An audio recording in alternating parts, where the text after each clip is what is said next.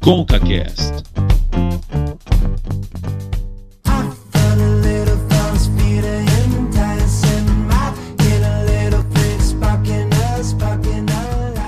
Começando o ConcaCast, episódio número 31. Eu sou Cauê Martinelli e estou aqui com meu amigo Davi para falar de um assunto, olha, esse tema foi você que sugeriu, hein, Davi? Tema poderoso, hein, cara? Você gosta de trazer tema tabu mesmo. É, eu sou polêmico, eu gosto da, da polêmica. Olha, é, hoje vamos a derrubar mitos também. Além de trocar uma ideia, além de conhecer coisas novas, ter informações, vamos derrubar mitos. Um problema que no começo a gente acha que atinge mulheres só, mas que atinge na verdade mulheres e homens por igual. É, e hoje, na verdade, como sempre, temos convidados muito especiais e temos uma especialista no assunto que a gente ficou muito feliz por ela ter aceitado o convite e queremos agradecer aí a doutora Karim por ter aceitado participar do ConcaCast. Obrigado, Davi, Cauê, pelo convite.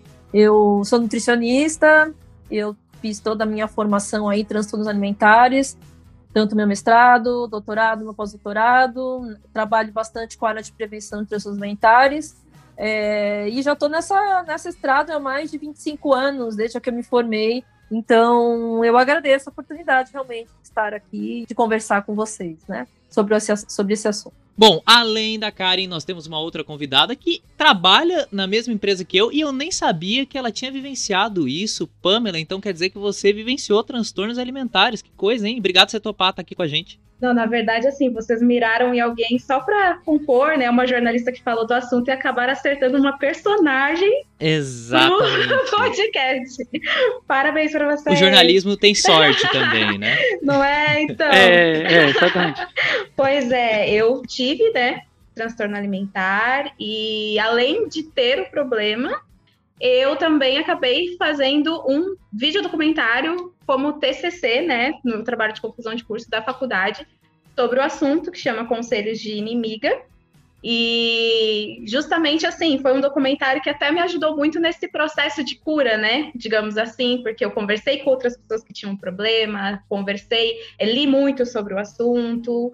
Então, assim, é, acabou, no final das contas, acho que acabou virando é, algo, transformei-se em algo positivo, né? Então, é alguém que não só fala sobre o assunto, mas também viveu sobre o assunto. O assunto é sério, a gente vai tratar ele com a seriedade que ele merece, né? A gente vai tentar, né, Davi? Na medida do possível, desvendar alguns mitos a respeito desse tema. Falar sobre ele, que eu acho que é importante, né? As pessoas nem falam muito sobre ele, então é legal a gente, né? Poder ter a oportunidade de falar, né? Ao mesmo tempo, parece que tá, se conhece um tema que tem palestra, de um monte de coisas, mas talvez, é, no geral, não, não se tenha um conhecimento profundo é, do problema, que atinge a saúde das pessoas e que eu não quero exagerar, mas como eu também é, vivenciei de perto, é uma questão de vida ou morte também, se é se não se leva a sério é, essa doença. E eu acho muito importante poder falar disso. Bom, e até o final do programa, não sei se a gente vai descobrir se a gente tem ou não, se a gente teve ou não. Bom, o que importa é que até o final do programa a gente vai ter muita informação. Eu vou aprender muito com todos vocês, o Davi, todo mundo aqui vai aprender bastante, vai ser muito legal. Então que comece o nosso bate-papo de hoje.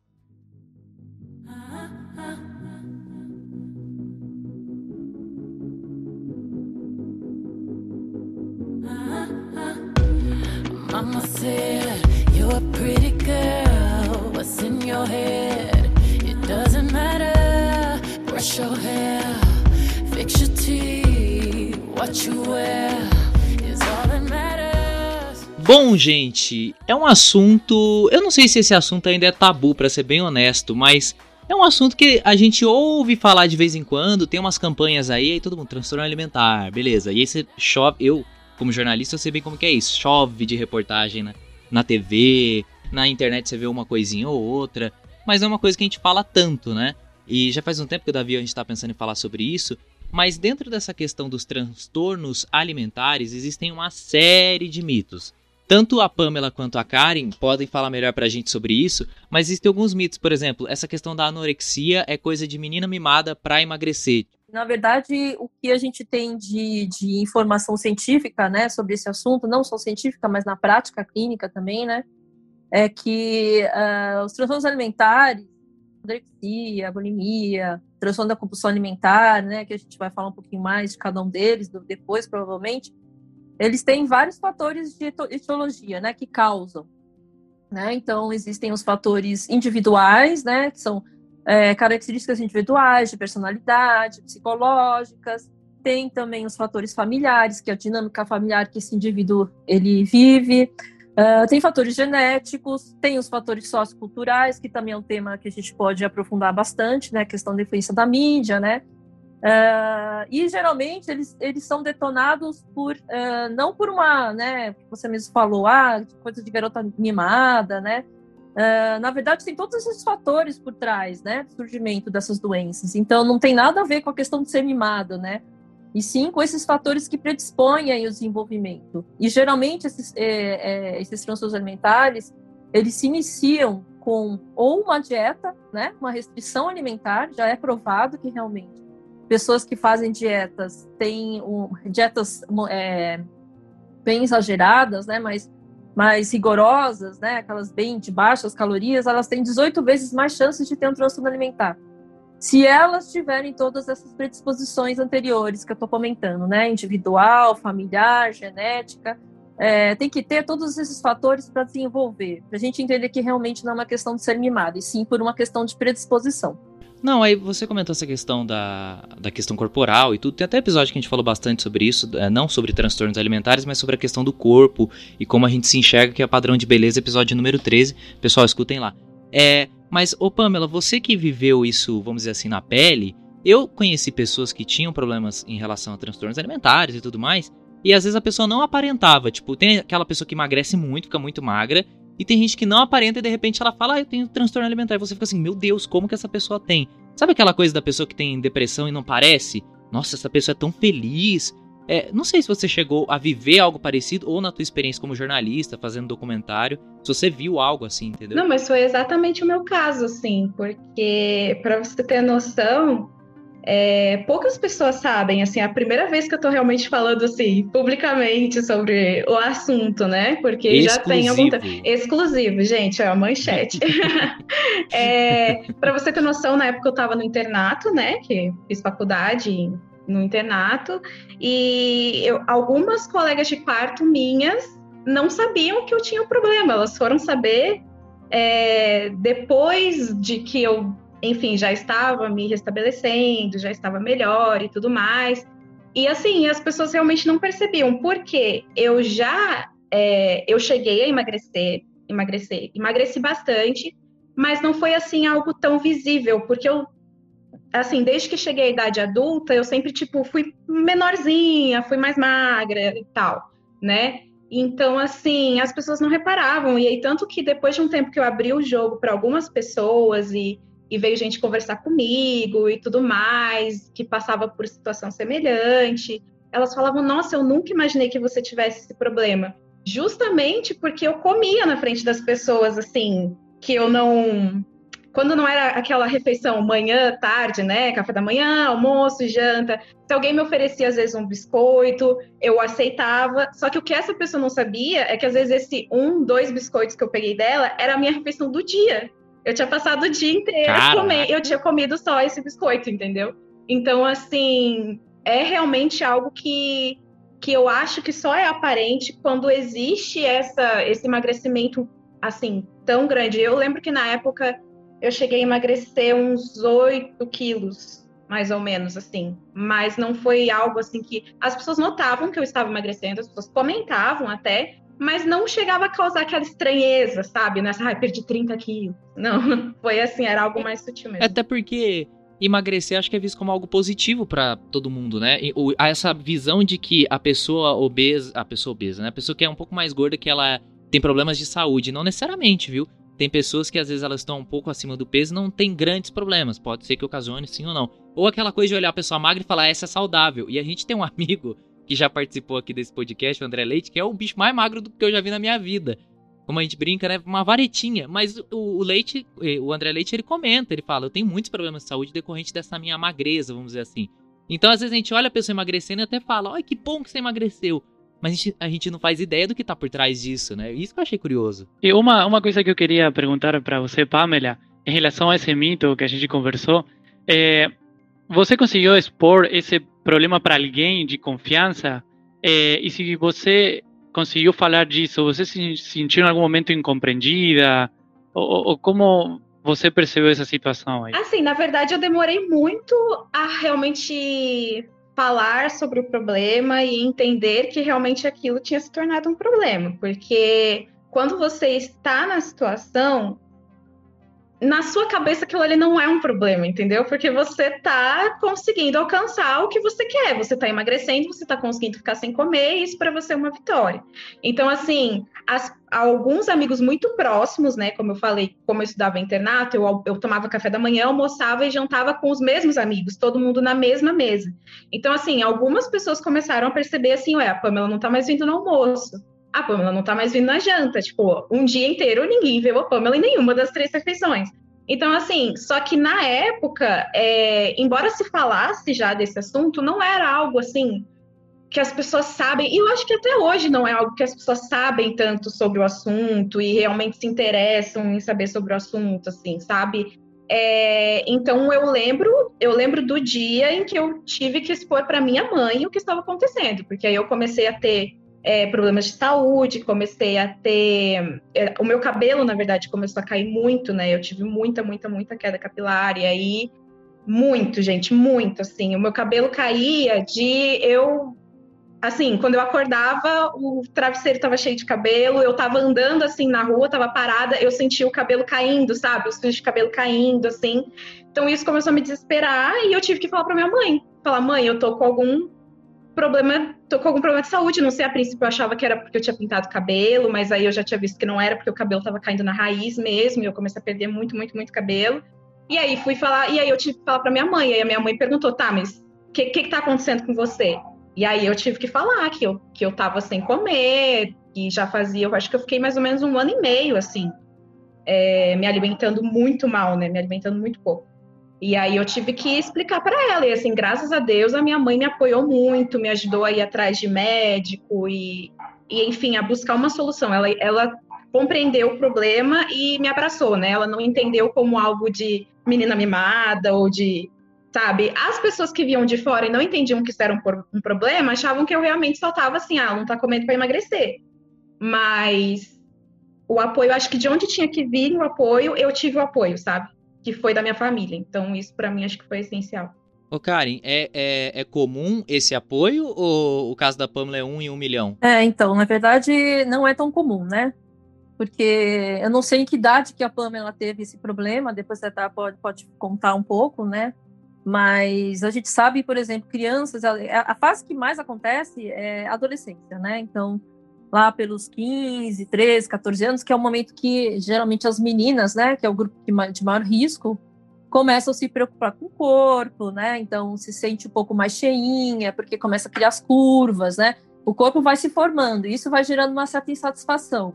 E aí, muitas vezes, elas se sentem extremamente insatisfeitas com esse corpo e começam a usar métodos, né? Como a Pamela falou, ah, deixava de comer, ficava o dia inteiro sem comer, né? E isso é muito comum. E vai acontecendo e muitas vezes os pais não percebem, né?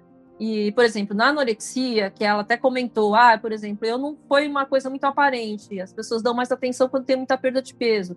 Mas realmente o transtorno alimentar, ele é um, um, um problema silencioso, né? Muitas vezes ah, pacientes vêm buscar ajuda lá com uns 22, 23, 24 anos, com uma história que começou lá com 13 anos, né?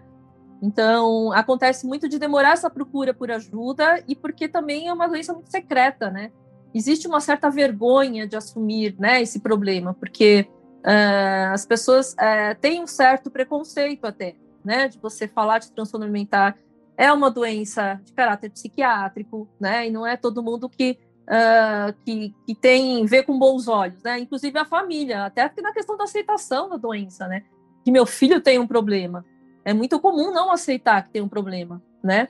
E por conta disso, meio que ignora, fala, ah, isso, isso é besteira, ah, isso é, você tem que fechar a boca, ah, isso é, é falta de força de vontade, né? E não consegue perceber que aquilo é um sofrimento, que seu filho, que a sua filha está passando por um sofrimento, e que ele é, é, um sofrimento muito intenso, né? É 24 horas por dia pensando em comida, pensando em corpo, né? Uh, dá, uh, ocorre um prejuízo até na escola, né? A gente sabe, muitos pacientes até chegam a ser internados, tem que parar de ir na escola porque tem que se tratar, né?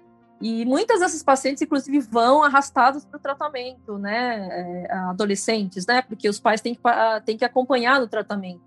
Elas vão arrastadas, elas não conseguem reconhecer que é um problema também, né? Principalmente na anorexia. Elas acham que elas estão gordas, elas acham que não tem problema com peso, e, e, e, por conta disso, os pais começam a perceber que tem algo errado e levam para o tratamento. Então, a gente tem pais que participam e tem pais que simplesmente são ausentes, né? E não conseguem perceber que existe um problema. E graças que a Pamela conseguiu o apoio da família dela. Mas realmente não é muito comum. Continuando com aqueles mitos, aquelas ideias que podem estar erradas ou não, tem uma ideia de que eh, os transtornos alimentares são problemas de meninas só e também tem alguma outra opinião em relação à, mídia? Tipo, realmente a mídia é responsável dos transtornos alimentares? É, na verdade, a gente sabe que está aumentando também a prevalência em homens, né? Antigamente, eu tinha, eu trouxe até um dado aqui que antigamente era uma menina para cada dez meninos, hoje a gente já tem, é, não, quer dizer, um menino para cada dez meninas, e hoje a gente já tem um menino, é, um menino para cada três meninas. Né? Então a gente está realmente aumentando Nossa, né, é bastante, é tanto que lá no, no Ambulim, né, que é um ambulatório de referência transtorno alimentar, já existe até um ambulatório para homens, né? Específico só para homens, para vocês verem como realmente é algo que tem crescido, né? E que a gente está tendo que dar mais atenção, tem tido mais estudos na literatura, é, porque é uma abordagem que tem que ser um pouco diferenciada no tratamento, né? Porque as questões corporais dos, dos meninos e das meninas são um pouco diferentes, então tem realmente a gente tem dado uma atenção maior aí para esse grupo também. E em, em, em, relação à mídia, né, que você perguntou também, uh, a gente não pode dizer que a mídia é a total causadora, né, do transtorno alimentar, porque, como eu falei, tem todos aqueles fatores por trás. Mas a mídia, ela, ela realmente, ela faz com que, é, quando a gente fala, quando eu falei aquela questão da insatisfação corporal, né, de que cada um tem uma questão consigo, com o corpo, né? É, a gente, é um termo que a gente usa bem científico, né? Que chama internalização da magreza, né? Só para explicar um pouco mais o que significa, é assim, por exemplo, eu olho para uma pessoa magra e eu olho para aquela pessoa magra e aquilo não me traz impacto. Eu falo, ah, tá, beleza. Hoje em dia a gente tem as blogueiras, a gente tem uh, as atrizes de novela, a gente tem várias, várias figuras femininas, né, que são assim, meio que o ideal, né? Que reforçam isso, né? E para mim pode não ter efeito, mas para de repente para a Pamela pode ter tido um efeito. Ela vê aquela magreza e querer ser daquele jeito. E aí que a gente fala que é a internalização da magreza de cada um, né? Cada um internaliza de um jeito, cada um interpreta essa imagem de uma forma. E aí a mídia, ela atua naquelas pessoas que são mais predispostas, né? Aquelas pessoas que têm realmente essa internalização mais é, frágil, que a gente pode dizer, né? Que se influencia mais facilmente com essas imagens que pode realmente ajudar a detonar ali um início, né? Um, começar mesmo um transtorno alimentar, fazer uma dieta, querer perder peso, pode sim causar, com certeza. Eu acho que hoje também, é... até queria que a Pamela falasse sobre isso, porque a Pamela vivenciou isso e hoje trabalha na mídia. Então, assim, ela tem, tem os dois lados do negócio para falar, mas é, o que eu tava pensando enquanto vocês estavam falando aqui, até a questão do homem, é que hoje, ó, vou falar como homem, eu, eu não tenho como mostrar aqui, mas eu tenho um monte de produto de beleza para homem. Eu tenho o meu balme para a barba, eu tenho óleo para a barba, eu tenho a pomada da barba, eu tenho um pente para a barba. Eu nunca imaginei. Olha que minha barba agora tá menor. Mas é estranho isso, porque hoje você tem uma variedade de produtos de beleza que pensa-se que hoje o homem se cuida mais do que antigamente. É o que parece. Eu acho que existe uma propaganda mais forte em cima disso. Você tem sites que falam sobre a questão uh, de qual roupa o homem pode usar, não sei o que. E também tem a alimentação de um padrão de beleza, entendeu? Eu já me peguei em relação a isso. Caraca, eu tenho que ser fortão, eu tenho que não sei o que. E eu nunca consegui, eu tô até hoje tentando, não consegui até hoje, mas tudo bem. Mas, é nóis. é nóis, né, mano? É nóis. Estamos até hoje tentando. O Davi, o Davi, é o, o, Davi é o magro também. Magrinho, magrinho. Tem problema de saúde. É o falso, que... o falso saudável. É, que não, que não consegue ter eh, aquele corpo Perfeito. Exatamente. Então, assim, eu acho que tem esse lado também que a mídia tem trabalhado mais a imagem do homem. Não tô falando que é explicação, tem gente que estuda isso, né? Mas talvez explique um pouco do porquê que isso tem chegado até os homens também, né? Diferente do que acontecia no passado, sei lá.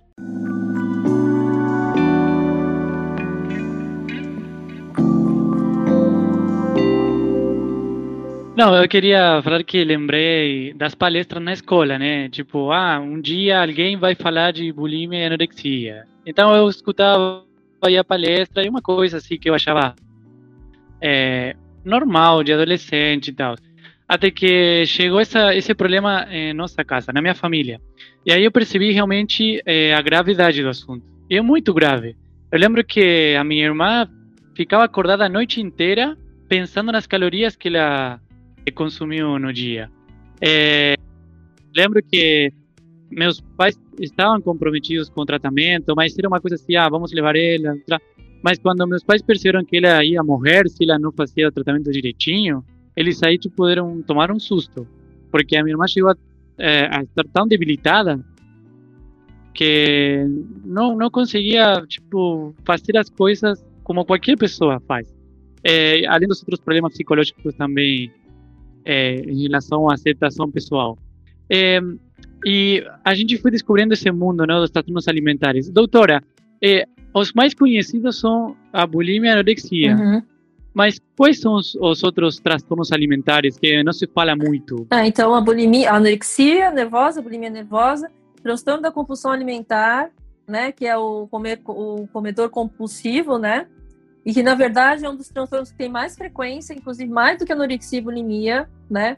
A anorexia ela tem uma, uma prevalência é, entre os transtornos, é a menor prevalência, mais ou menos de meio a 1% da população a bulimia chega a 1 a 2% e, e o transtorno da compulsão alimentar mais ou menos uns 5% da população, né?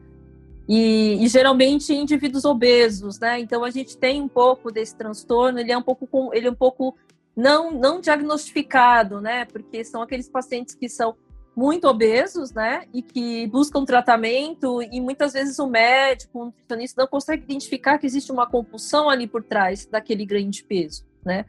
E Além, além do, da compulsão alimentar, a gente tem o TARI, que é o transtorno alimentar é, restritivo evitativo, que é, são as famosas crianças seletivas, né?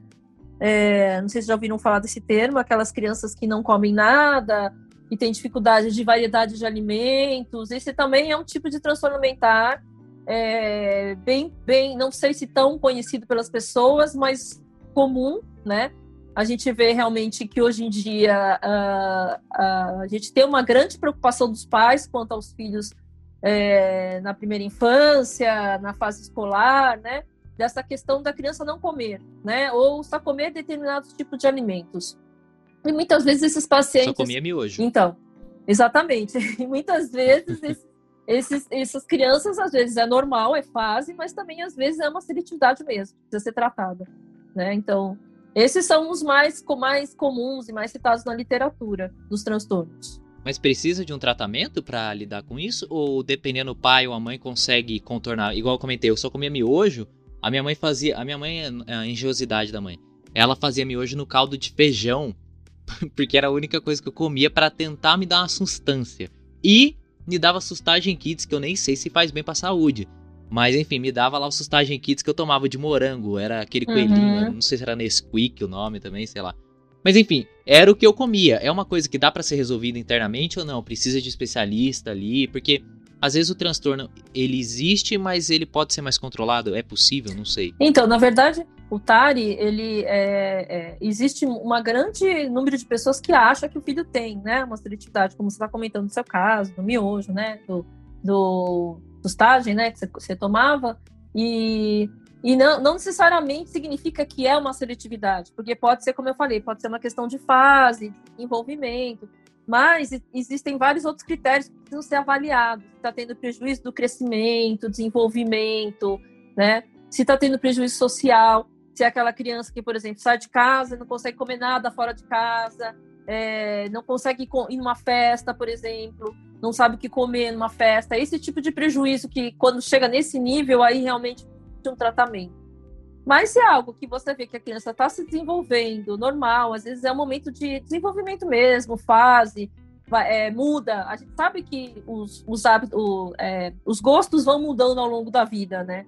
Então, tem uma fase lá dos 6 aos 10 anos que a criança fica mais seletiva mesmo, só quer determinados alimentos. Depois, chega na adolescência, ela muda, né? Então, é normal acontecer isso. Mas tem pessoas que não, que passam por todas essas fases se mantendo, né? Então, tipo, aquela pessoa que só come macarrão, só come nuggets, né? Então, tem muito a ver com a questão da, é, da questão sensorial, né? Da percepção, por exemplo, eu só gosto de alimentos moles, é, ou, tipo assim, eu não gosto de alimentos crocantes. Tem algumas coisas de percepção sensorial ali, que, ou tipo, quando come, sente, sente que vai vomitar, que vai engasgar com aquilo.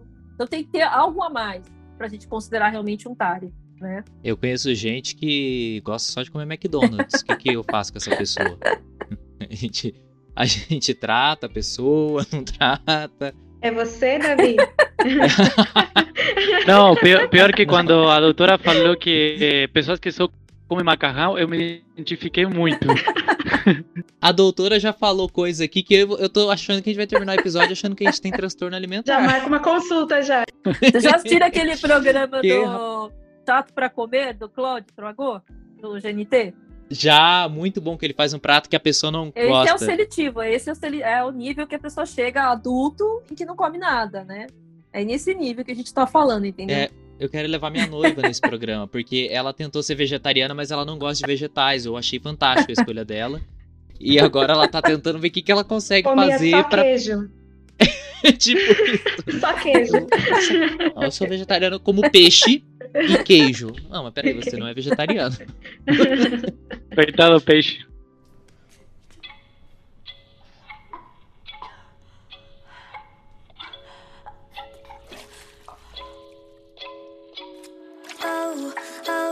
Stick it down your throat.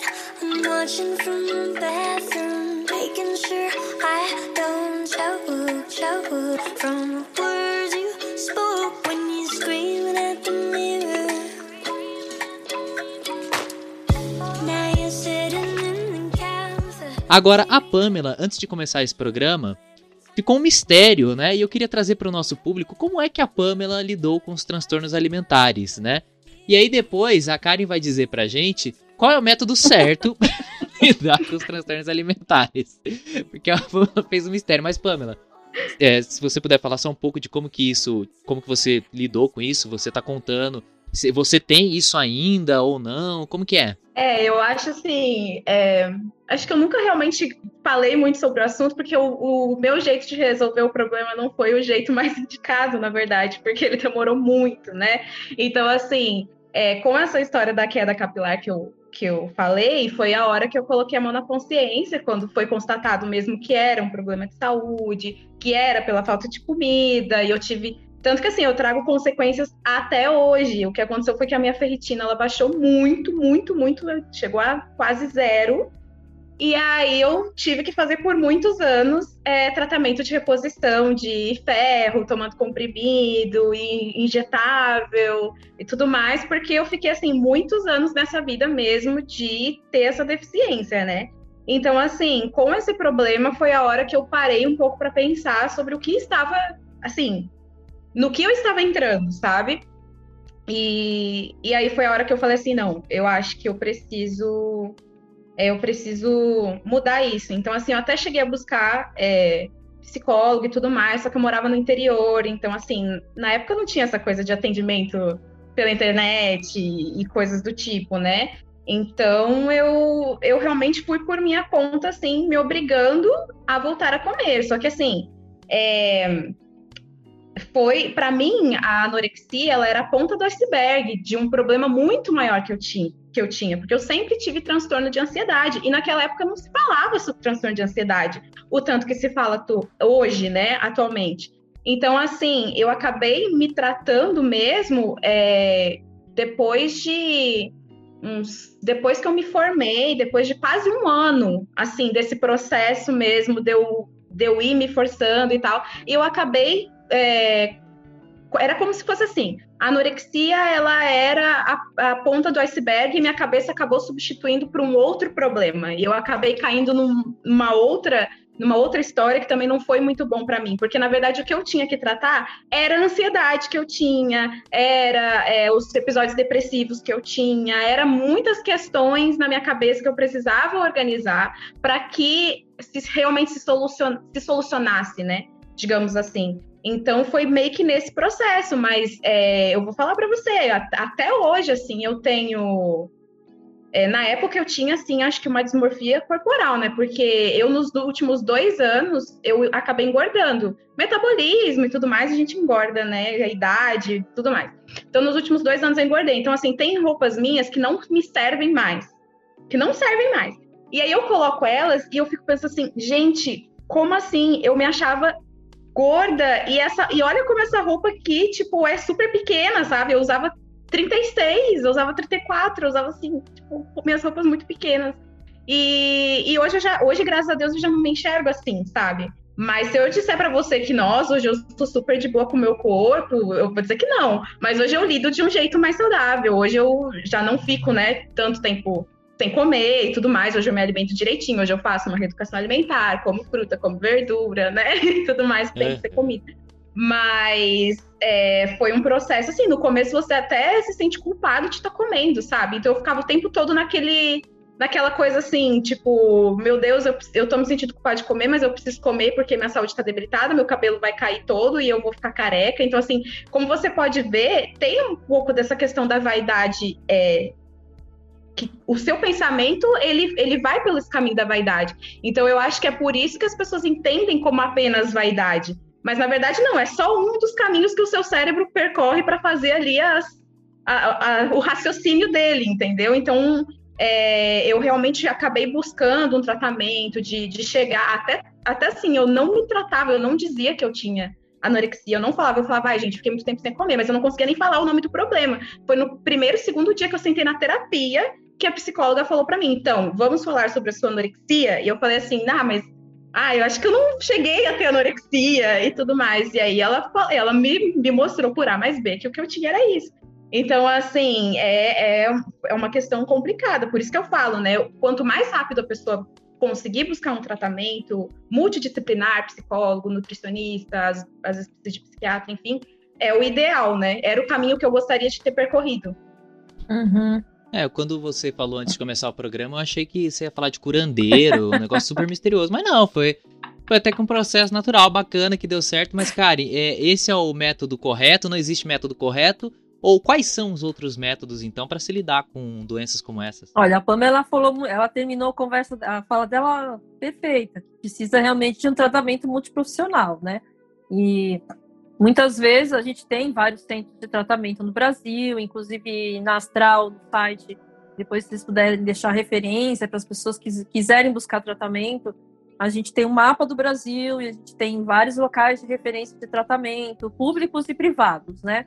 E isso está sendo até uma conquista recente da Astral, porque até então a gente não tinha muito centralizado os locais de tratamento, né, no Brasil. Como é uma doença ainda de baixa prevalência, né, não existe muito, muito é, investimento do governo, né, por, por centros de tratamento uh, gratuitos, né, públicos.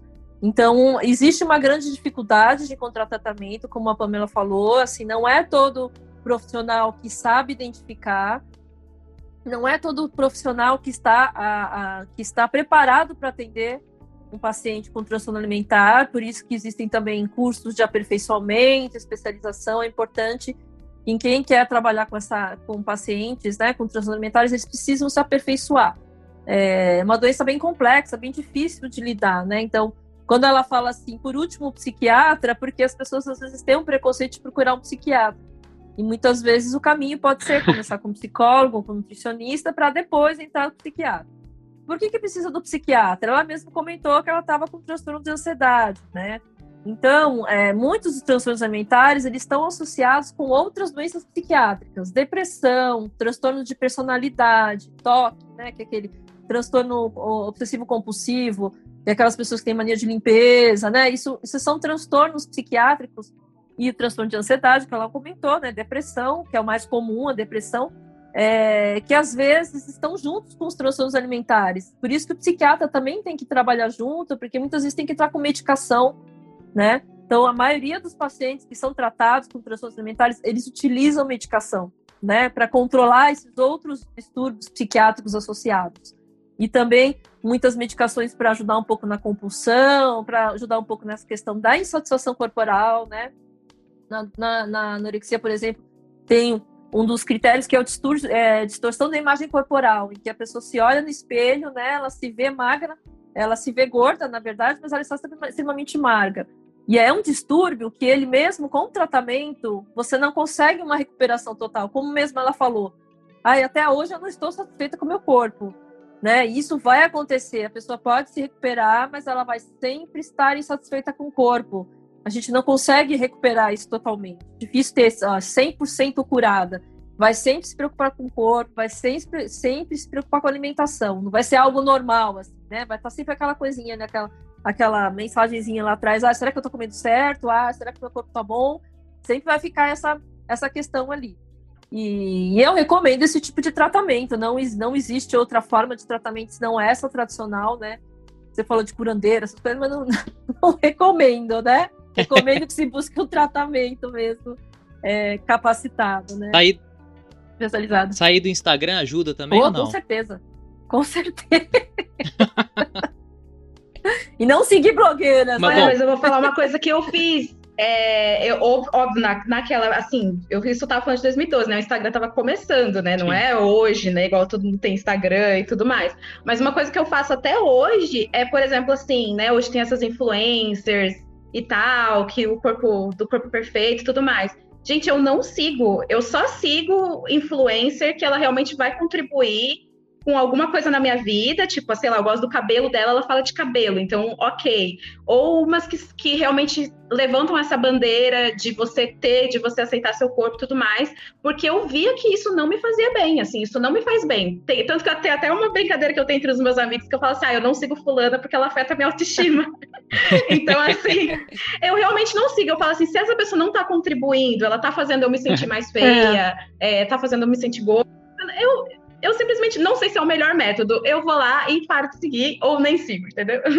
Bom, mas no Instagram nem tudo é tão ruim, né, gente? Tem também é, perfis de pessoas que acabam falando sobre transtornos alimentares, até da própria Astral, né, que é a Associação Brasileira de Transtornos Alimentares. Cara, indica uns aí pra gente, por favor. Tem duas pessoas que eu gosto de indicar, que é a Dayana Garbin, não sei se vocês conhecem, é, jornalista. conheço, tive a oportunidade de entrevistá-la já. Ela é super ativista nesse tema, sobre questão corporal, ela teve transtorno alimentar. Ela tem dois livros bem legais, assim, a gente tem lá no nosso site, inclusive tem uma aba que chama Saiba Mais e tem lá dicas de leitura, né? Então, para quem quiser ler mais, tem, tem dela, né? Que ela conta um pouco da história dela. E tem a Fernanda do Vale, não sei se vocês conhecem também, é filha do Luciano do Eu entrevistei ela pro meu TCC. A Fernanda do Vale? Olha, É? todo mundo Tá vendo? entrevistando todo mundo. É, ela, é, ela tá no TCC também. Ela teve um transtorno, ela teve também um problema lá bem, bem sério de transtorno alimentar e o filho dela tem TARI, né? Então, recentemente, ela até lançou um livro agora, esses dias, agora em dezembro, começo em, em novembro, na verdade, né? É, que é um livro só de TARI. E é lógico que a gente tem várias outras, mas eu, eu gosto de mostrar as duas, porque as duas estão lá, nós somos parceiras delas, inclusive, né? E o Instagram da, da Astral, né? Depois acho que você pode, vocês podem deixar na descrição, né? O, o Instagram da Astral, né?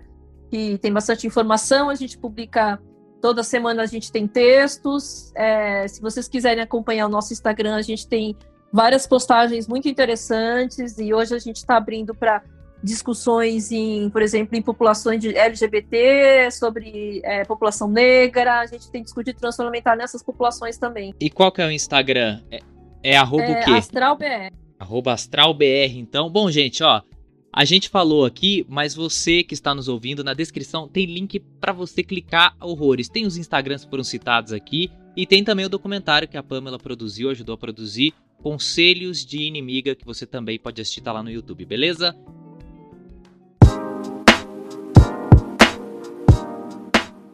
Eu queria so- somente eh, comentar uma coisa, porque eu vivenciei de perto essas questões de transtornos alimentares por causa da minha irmã.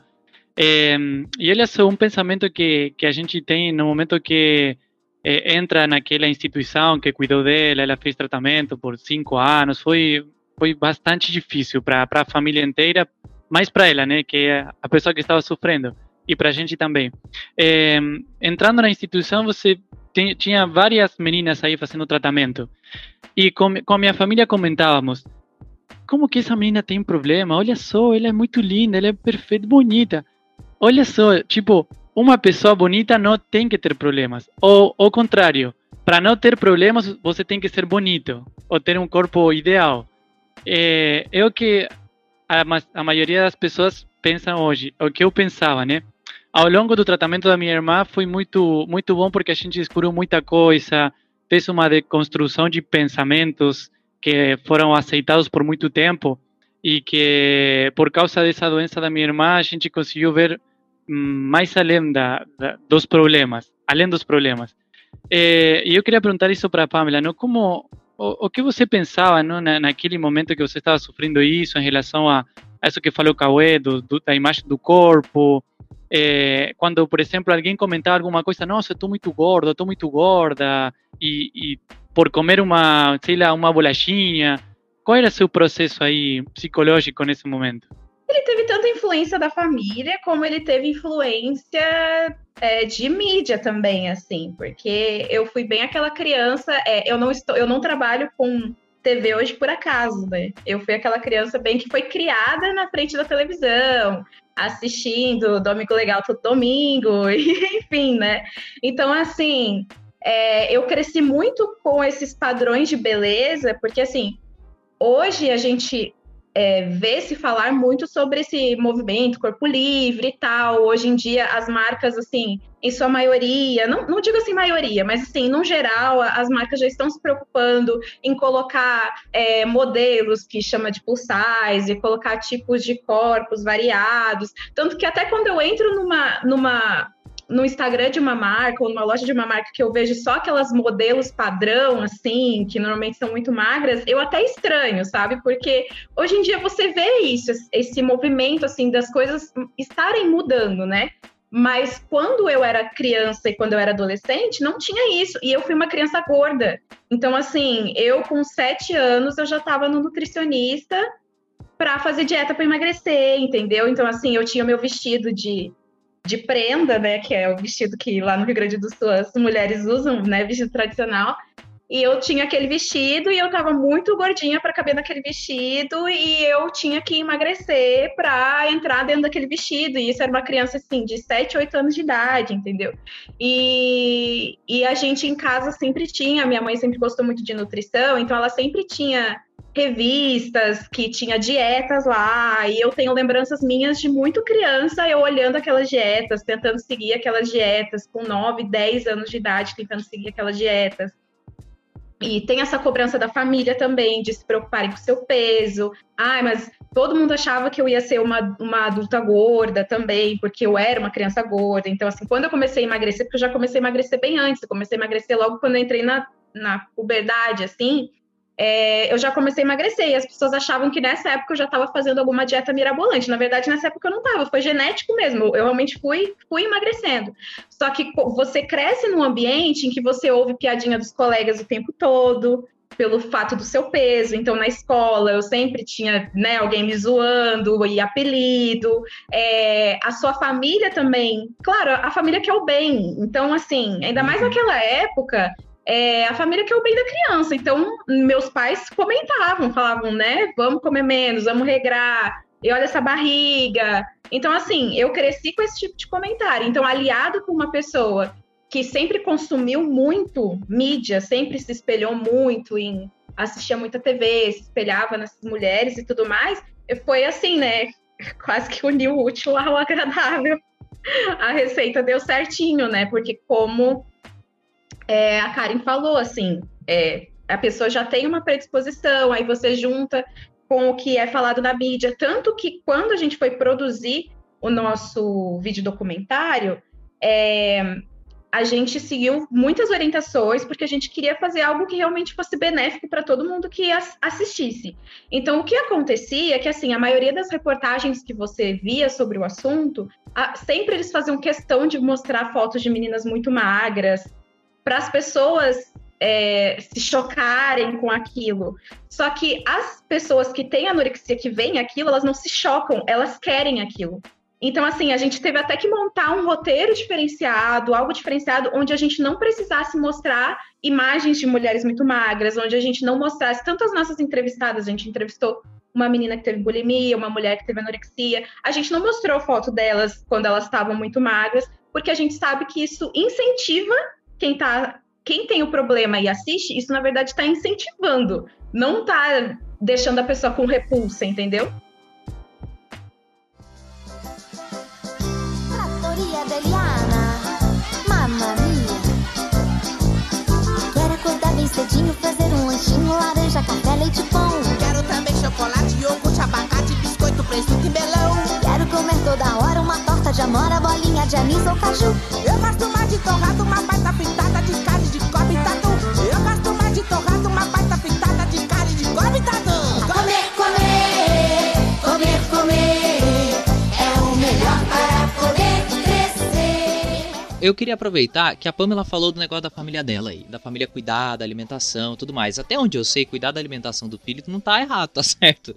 Mas, cara, e você é pós-doutora em nutrição, tem uma especialização, uma pessoa que tem aí, né, sabe como de repente educar o filho numa alimentação saudável, para que ele tenha uma vida saudável, não necessariamente ser magro gordo, não é isso, mas ter uma vida saudável. Qual que é o limite para assim, vou cuidar da alimentação do meu filho e o limite, peraí, eu tô contribuindo para esse transtorno alimentar ou estou contribuindo para que gere isso dentro dele. Qual que é o limite aí? Nossa, Cauê, é bem complexo, né? Porque a gente, eu trabalho, eu trabalho os meus projetos, né, de pesquisa, eles são voltados à prevenção, né?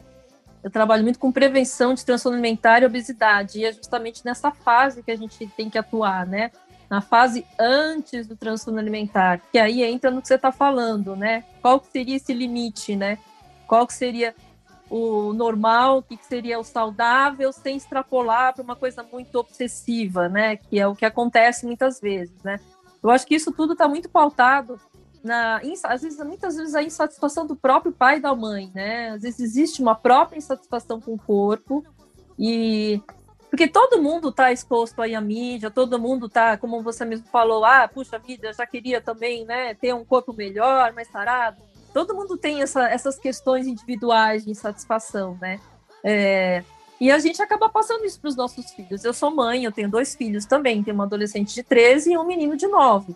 E eu presto muita atenção aqui em casa, porque é, apesar de eu ser nutricionista, eu não sou uma nutricionista terrorista, né? Que existe muita, muita mãe nutricionista que acha que o filho tem que comer tudo certo, né? E eu sou uma nutricionista que também trabalho muito com comportamental. Então, eu prego muito, né, para os meus pacientes que a gente tem que conseguir comer de tudo, né? Não existe essa coisa, não pode ter doce em casa de jeito nenhum. Você permite chocolate né? na sua casa? É, claro, com certeza. com certeza. Apesar de ser nutricionista, eu permito, meus filhos comem. É lógico que assim, não vai, eu vou comer um balde de chocolate, mas vão ter momentos, como por exemplo no Halloween, né? Que eles ganham um, um balde de doces e que naquele dia eles comem, comem, comem um monte de doce, de bala e, e tudo bem. E ao mesmo tempo que eu permito, eu também ofereço, né? Frutas, verduras, legumes, eu tenho bastante variedade em casa, eu ofereço uma alimentação equilibrada, mas tudo dentro do seu, do seu do equilíbrio. Não existe aquela coisa, não vou privar meu filho de comer, porque a gente sabe que. Eu acho que é até interessante a gente falar nesse ponto. Quando a gente restringe, né? Eu escuto histórias de, de crianças que são é, que as mães que, que as mães, os pais restringem demais. Aí, por exemplo, faz uma festa de criança, chega lá, a criança está debaixo da mesa comendo todos os brigadeiros que tá na mesa, entendeu? E aí isso predispõe à compulsão alimentar, né? A gente sabe que a restrição em excesso, ela gera uma expectativa. Eu acho que todo mundo já deve ter passado por situações de eventualmente ter uma privação, fica às vezes o dia inteiro sem comer, e o que, que acontece todo dia? Nossa, quero comer tudo, né? Até a mesa, se bobear, de tanta fome. E aí, o que, que a gente vai fazer? A gente vai comer de tudo sem controle. Então, se a gente aprende a ter é, tudo na nossa. A, a gente tem a disponibilidade de tudo dentro de casa e sabe administrar essas comidas, sabe administrar essa alimentação, é, com certeza você vai, essa criança, esse, esse adolescente, vai se tornar um adulto mais equilibrado nas escolhas. Porque ele sabe que ele pode comer chocolate a hora que ele quiser, né? Que não vai ter uma, uma alguém é, julgando e falando, não, está fazendo errado. Apesar de que a gente sabe que hoje em dia existe muito julgamento, né? Ainda existe muito julgamento nessa parte, né? Então é, é, é complicado. Eu prego muito isso. Eu acho que realmente a gente tem que ter tudo com equilíbrio, sem privação, né? É, eu gosto muito de falar que é importante sempre a gente ter uma atividade física frequente, porque você mantém um equilíbrio melhor, reduzir sedentarismo, um, um estilo de vida saudável. Fazer uma prática de atividade física, não ser tão sedentário e comer de tudo um pouco é, o, é a chave ali, né? Para não gerar essa obsessão, porque a gente sabe que realmente a Pamela estava contando da história da família dela, né? Que a mãe tinha em casa revistas de dietas, né? Desde cedo ela já lia isso, isso é uma influência super negativa no sentido, né? Se a gente for dar um conselho até para os pais hoje em dia, né? De de não falar do seu próprio corpo, de não, não mostrar insatisfação consigo mesmo na frente dos seus filhos. Já existem estudos comprovando que isso traz efeitos negativos, traz impacto. Você ficar falando o tempo todo que seu filho está comendo errado, ou, tipo, criticando ele, ah, tá vendo, você está comendo isso, mas você está gordo. Esse tipo de comentário é um comentário que é péssimo, porque se for aquela pessoa que eu falei, que tem um perfil lá de transtorno alimentar, ela vai desenvolver. Se ela viver numa família com essa dinâmica, entendeu? Rapidinho, foi bom ela ter falado isso, porque eu lembro da minha infância de, de ler muita coisa sobre a dieta do limão, a dieta do não sei o que, emagreça em dois é. dias. E eu ficava, eu olhava, e as revistas eram baratas, hein, gente? Era tipo 1,50 você levava revista de dieta. Eu ficava assim, Não, nossa. gente, tinha na Capricho, Capricho, revista de adolescente. É. Tinha esse tipo de. Ai, a dieta de não sei quanto. Assim, era 800 calorias por dia. Aí, para aliviar, você podia comer um. chupar um é. picolé de limão que tinha ali 50 calorias. Comida de um mês, comendo outra vez? E uma